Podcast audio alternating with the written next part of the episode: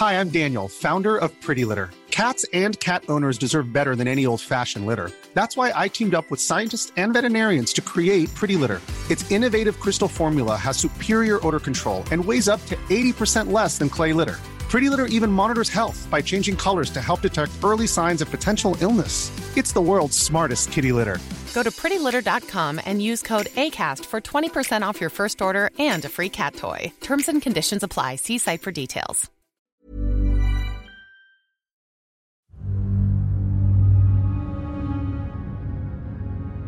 Bangkay sa banyo. Magandang araw po, Sir Jupiter. Ako po si Mirna. Isa po akong kasambahay dito sa Bicol. Retired teacher po ang aking amo at mayroon silang dalawang anak. Yung panganay po ay may pamilya na at ang isa naman ay nagtatrabaho sa school bilang teacher. Ang gawain ko lang naman po ay maglinis ng bahay at magluto para sa dalawang matanda na lagi nang naiiwan sa bahay. Stay out po ako dahil isang sakay lang naman ang aming bahay. Minsan kapag wala po akong gagawin ay tumutulong ako sa pagtitinda sa maliit nilang sari-sari store. Ito po kasi ang libangan ng mag-asawa. Mahigit limang buwan na po akong naninilbihan sa pamilya nila. Minsan po kinausap ako ni Ma'am Linda na samahan siya sa araw ng Sabado hanggang Linggo dahil siya lang daw ang mag-isa sa kanila. Pupunta raw kasi ang asawa niya at bunsong anak sa Manila dahil nag-a-apply ang anak nila pa-abroad. Wala naman po akong inaasikaso sa bahay namin dahil Malalaki na ang mga anak namin kaya pumayag ako. Yun lang po ang first time na matutulog ako sa bahay nila. Bungalow style ang bahay nila at may dalawang kwarto. Sa sala lang ako natulog. May mahabang sofa doon na kasya naman ako. Hindi na ako pumayag na sa kabilang kwarto matulog dahil palagi akong nagsisiyar tuwing gabi. Mababaw kasi akong matulog, kaya sa sala na lang ako pumwesto. Gabi ng Sabado, nakahiga na ako at nagpapaantok.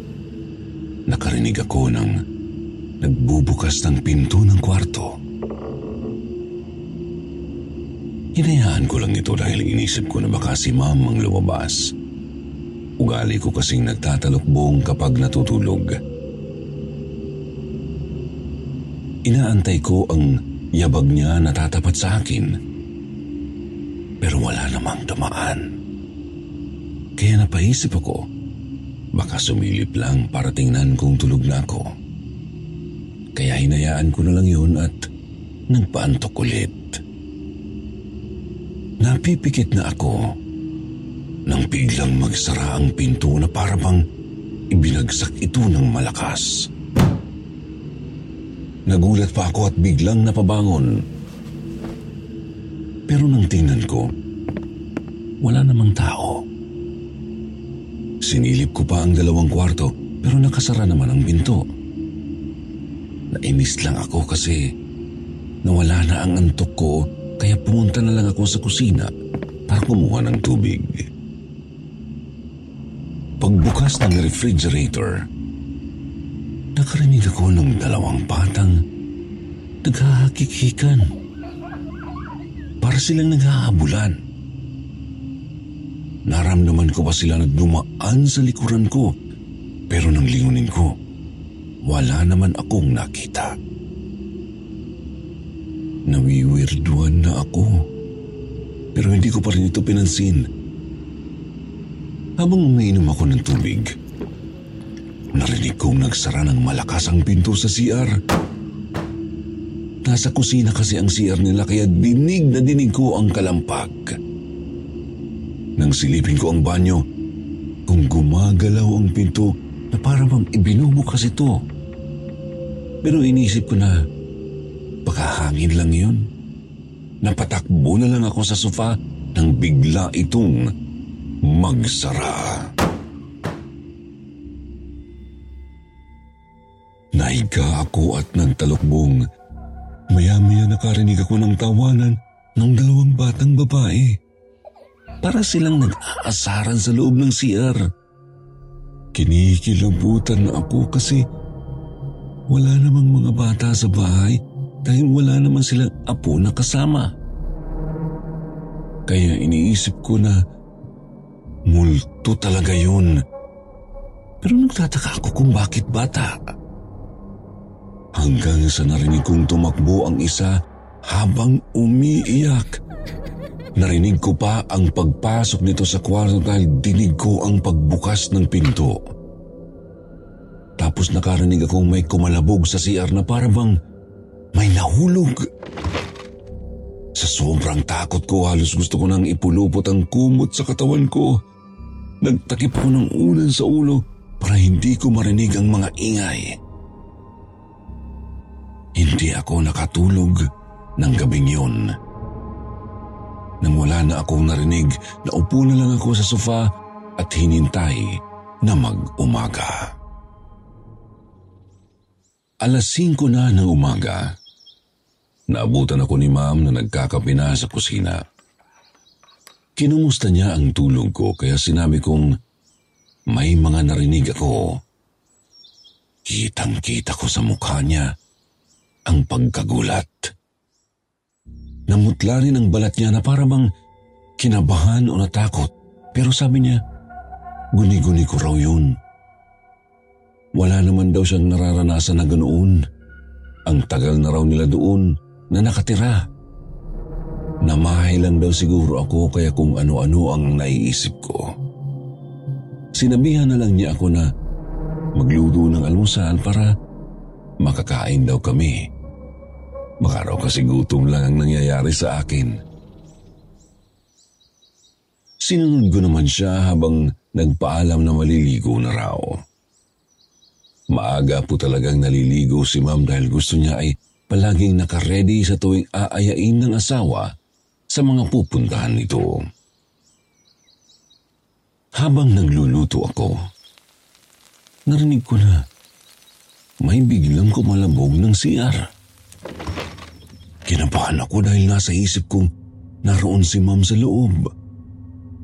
Inisip kong baka natumba siya o nadulas kaya napatakbo akong bigla at pinagkakatok ko ang pintuan. Bigla siyang nagbukas ng pinto at sinilip ako sa kagulat na gulat na nagtanong. Bakit ko raw kinakalampag ang pinto? Nagtanungan pa kaming dalawa pero sinabi niyang okay lang siya at naliligo lang. Napagkamot na lang ako ng ulo sa kabinalikan ang niluluto ko. Napyawan ko pa siya ng tingin nang lumabas ng banyo habang nakatapis ng tuwalya. Dumiretso siya sa kwarto nilang mag-asawa. Maya-maya ay bigla niya akong tinawag. Nang lapitan ko para tanungin kung bakit, tinanong niya ako kung bakit daw ako tawag ng tawag sa kanya? Pero sinabi kong hindi ko naman siya tinatawag. Nang matapos na siyang magbihis ay inayanan niya akong kumain ng almusal. Tahimik lang kaming dalawa para bang nagpapakiramdaman. Pero hindi ako nakatiis kaya tinanong ko kung napabindisyonan ba nila ang bahay. Ang alam ko kasi Sir Jupiter, ni-renovate lang ang bahay nila. Hindi talaga ito sementado pero dahil nga nakapag-ipon at may sahod sila mula sa pension, unti-unti itong napaayos. Nang magkatrabaho din ang mga anak nila ay tuluyan na itong ipinagawa. Dati raw kubo ang bahay nila noon. Kaya sabi ko, Baka dinaraanan ng multo ang bahay nila. Pero nagalit siya sa akin. Tinatakot ko lang daw ang sarili ko. Wala raw multo ang bahay nila. Kaya tumahimik na lang ako. Nang sumunod na gabi, nakatulog naman ako. Kaya inisip ko talaga na baka namahay lang ako ng unang gabi. Pero nagising ako dahil may kumakalabit sa akin. Akala ko ay si ma'am. Kaya inalis ko ang talukbong na kumot at tiningnan kung sino ang kumalabit. Nagulat ako kasi nakatayo sa tabi ko ang isang batang babae na parang limang taong gulang. Sobrang baho ng amoy niya. Di ko maipaliwanag ang amoy. Tapos sobrang dungis niya na parang nahulog sa kanal. Tinanong ko siya kung sino siya. Pero paulit-ulit niya lang sinasabi ay, Mama, Mama. Tapos bigla siyang tumakbo papunta sa banyo. Kaya sinundan ko siya doon. Pagpunta ko sa CR nakita kong nagkaroon ng balon na parabang nalaglag ang sahig. Tapos sigaw ako ng sigaw dahil may nakita akong dalawang bangkay ng bata na lumulutang sa Pozo Negro. Nag-iiyak na ako at nag-hysterikal. Sigaw ako ng sigaw na tulungan ng mga bata hanggang sa magising ako ng malakas na sampal. Nang mahimasmasan ako nakita ko si Ma'am Linda at tinatanong ako kung ano ang nangyari. Nanginginig ako sa takot. Nang tingnan ko ulit ang banyo, normal na yun. Wala na yung nakita ko. Inalalayan ako ni ma'am sa kusina at pinaupo. Inabutan niya ako ng tubig. Saka siya nagtanong kung ano raw ang nakita ko. Umiiling ako pero panay ang tulo ng luha ko. Ayoko magsalita kasi baka hindi na naman siya maniwala. Baka isipin niyang nababaliw ako. Pero nang sabihin niyang huwag matakot at sabihin ko raw ang nakita ko, nagkwento na ako. Kalmado lang siyang nakikinig sa akin. Pagkatapos kong magkwento, sa kanya sinabi sa akin ang lahat. Noong nagtuturo pa raw siya sa eskwelahan, iniiwan niya ang dalawa niyang anak sa bahay dahil wala siyang mapag-iwanan. Nagbakasyon daw ang yaya ng mga bata. Tiwala raw siya na hindi mapapahamak ang mga anak nila. Ang banyo raw nila noon ay gawa pa sa kawayan at mga tabla lang ang sahig. Pag uwi daw niya, inahanap niya ang mga bata. Pero wala raw sumasagot sa tawag niya. Napakatahimik raw ng bahay nila, parang kakaiba. Nilibot pa raw niya ang bahay, pero wala ang mga bata. Sa banyo na lang ang hindi pa niya napupuntahan. Nang tingnan daw niya ito, nakita niyang nasira ang sahig. Bumagsak ito at naroon ang mga bata. Lumulutang ang katawan nilang wala ng buhay. Doon ko naisip na kaya pala ang layo ng agwat ng pagkapanganak ng dalawa niyang anak. Dahil may dalawa pa pala itong kapatid bago ang bunso niya. Ramdam ko sa kanya ang lungkot at pagsisisi. Inamin niya na minsan daw ay naranasan niya rin ang naranasan ko kaya paulit-ulit niyang sinisisi ang sarili.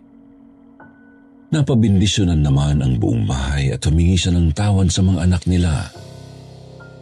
Pero hindi pa rin daw siya pinapatahimik. Noon ko na naintindihan ang lahat. Pero wala naman akong magawa. Wala akong maitulong. Bago ako umuwi sa amin, nagtanong-tanong ako sa mga kapitbahay nila tungkol sa mga nakaraan ng mag-anak.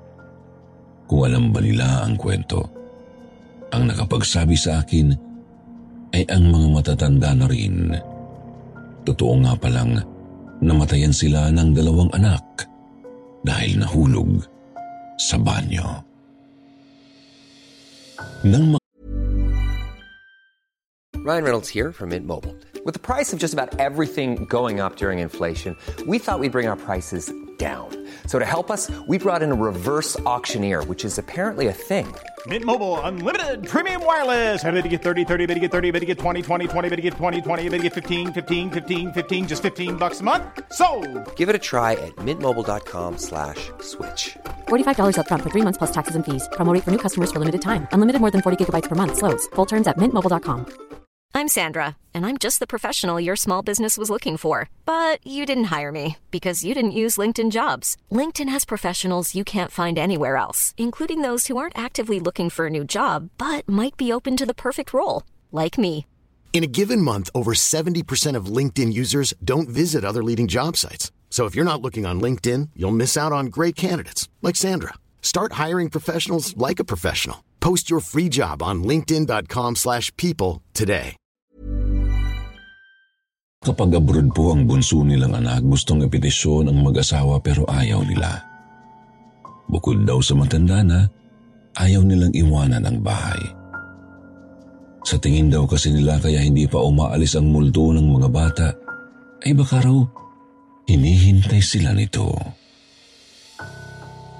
Hindi nila ako masisi Sir Jupiter nang magpaalam ako sa kanila na hindi na ako mamasukan sa kanila aatakihin talaga ako sa puso dahil sa takot.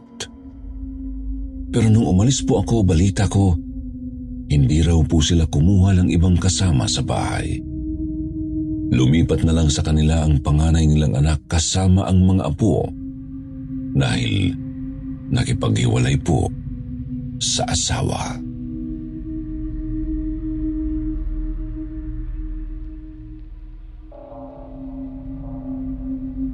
Bangkay sa gubat.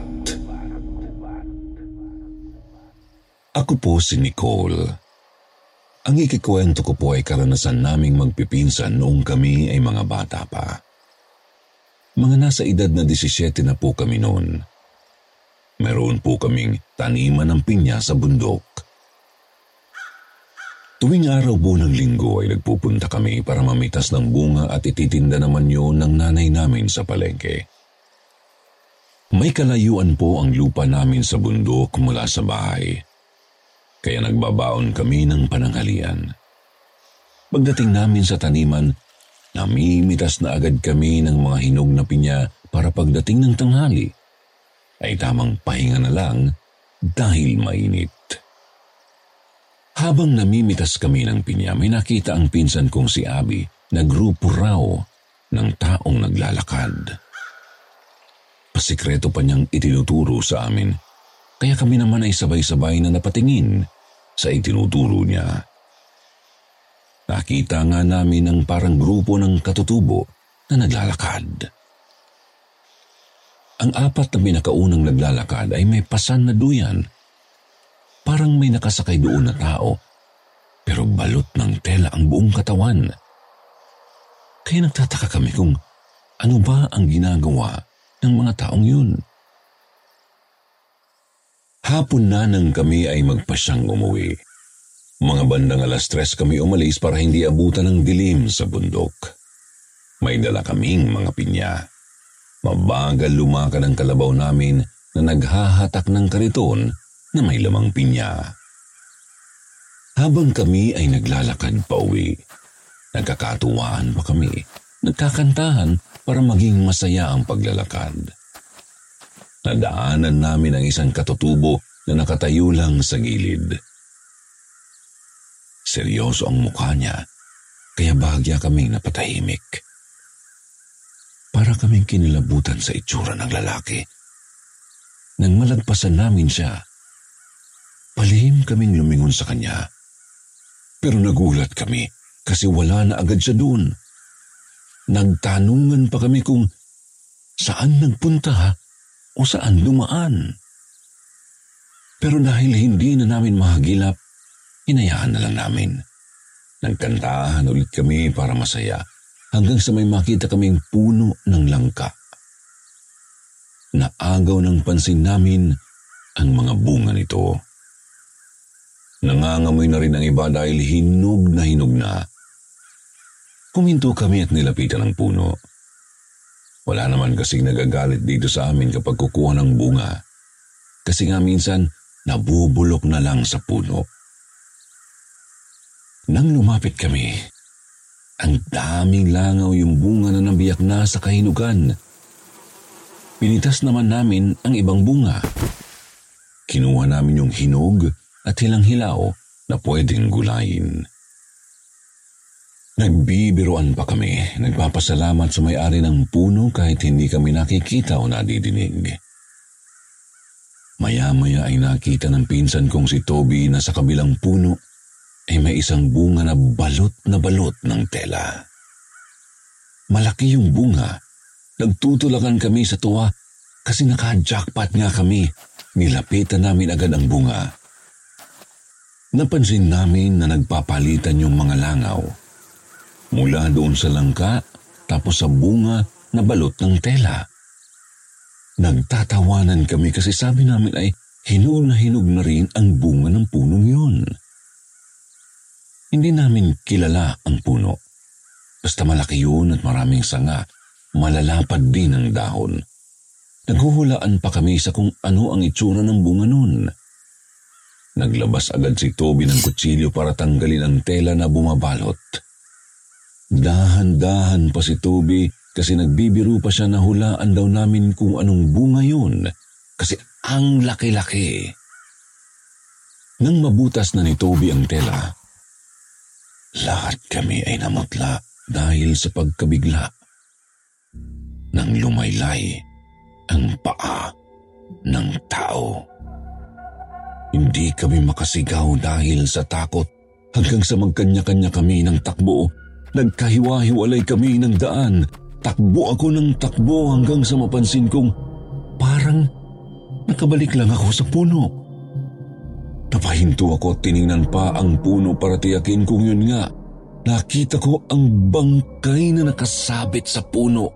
Nakalaylay na rin ang isang kamay noon dahil mas lumaki pa ang butas ng tela. Panay ako sigaw at halos hindi makatakbo. Sigaw ako ng sigaw ng tulong sa kanila. Tinatawag ko sila at tinatanong kung nasaan na ba sila. Narinig ko si Toby na sumagot sa akin sa bandang kanan ko. Tapos nadinig ko din si Abby, saka si Andrea na nasa kabilang banda naman. Hindi ko alam kung sino ang pupuntahan ko.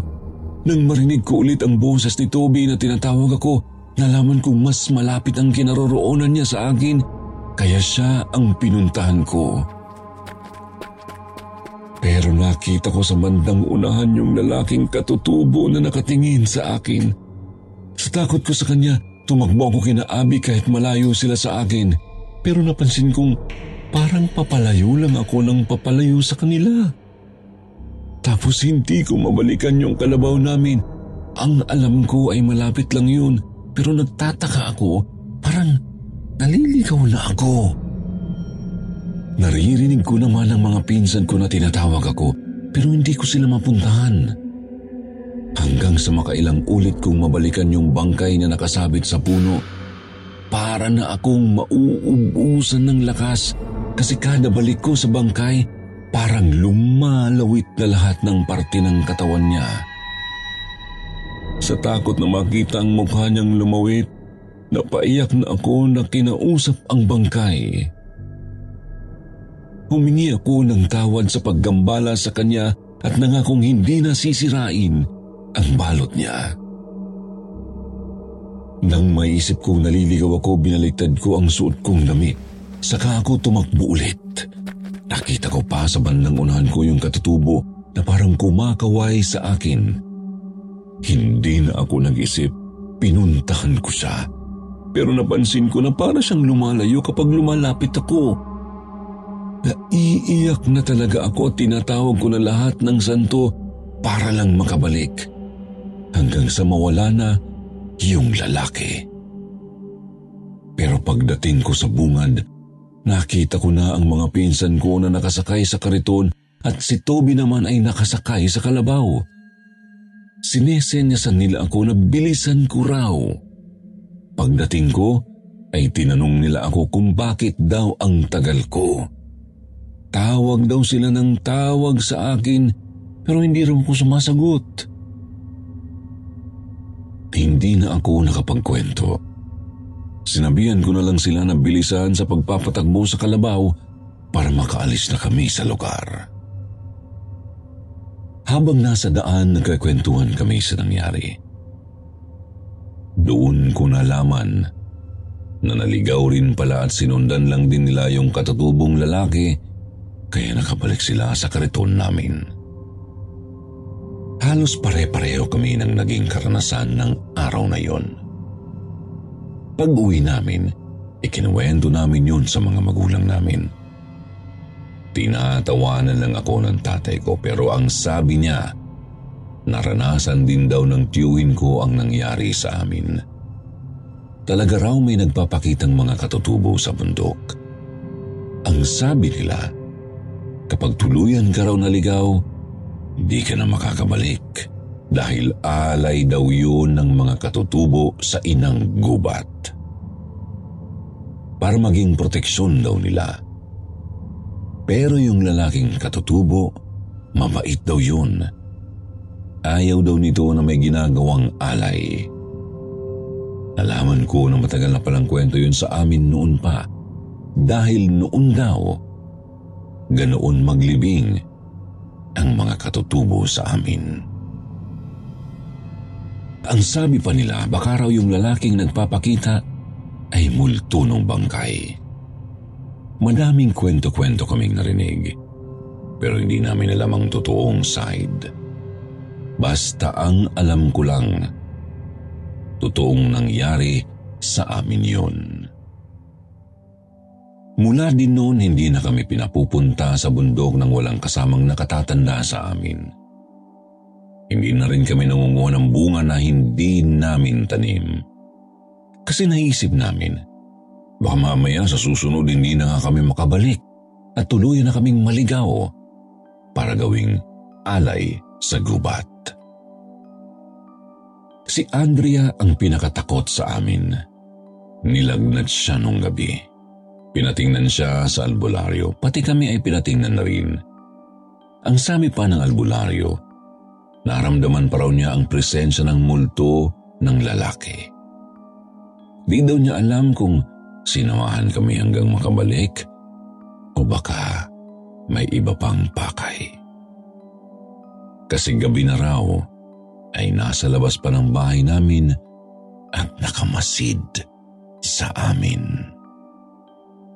Doon kami sobrang natakot. Kaya itinaboy ng albularyo ang multo at binigyan kami ng proteksyon para hindi nagambalain. Binawalan din kaming pumunta muna ng bundok ng ilang linggo. Hindi talaga namin ito makalimutan, Sir Jupiter, hanggang ngayon na may pamilya na kami kapag tinatanong ako ng mga anak ko, kinikwento ko talaga sa kanila hindi para takutin, kundi para ibigay ang aral na respetuhin ang lahat ng nilalang na naninirahan din sa mundo. Kasi hindi lang talaga tayo ang mga nakatira dito. Yan lamang po ang kwento namin. Maraming salamat po sa inyong pagbabasa. God bless po sa ating lahat. Oras na naman po para sa ating shoutout portion. Shoutout going out to Rads Makburi ng Zamboanga City, kay Leia ng QLD Australia, kay Charlene Viajidor. Hi at shoutout din kay Aleha Grace from Singapore. Mula naman sa Bulacan si Zaiha Bermilo, Daniel Valencia Antonio of Canlubang Laguna. Hi po sa inyo. Hi at shoutout kay Giano, Joanna at Den ng Quezon Province. Shoutout din kay Vega Riburiano, Gian Traigo, Apple Pen, Jasminum Sambak ng Quezon City, Masha Lo, Glodge Guevara. Shoutout din kay Leo Angelo C. Iliaga at sa kapatid niyang nasa heaven na na si Bobby. Shoutout din kay Fernando Ornopia ng Rizal, Jenny Molina ng Malaysia, RMV Parilla at kay Rosario Francisco San Jose. Shoutout syempre sa mga solid KT members, Evan Lee Mai, Lawrence Avila, Taylor Nuevo, Kagawad Mir Angeline Maulyon, Princess Jane, Tito Odds, Mark Tech Channel, Jap Inrera, Ena Ann, Liza Marie Recentes, Samson Mabalay, Janice, Alona Minaki at Shasha Sudario. Maraming maraming salamat po sa inyong palagiang suporta po sa amin sa kwentong takip silim sa sitio Bangungot.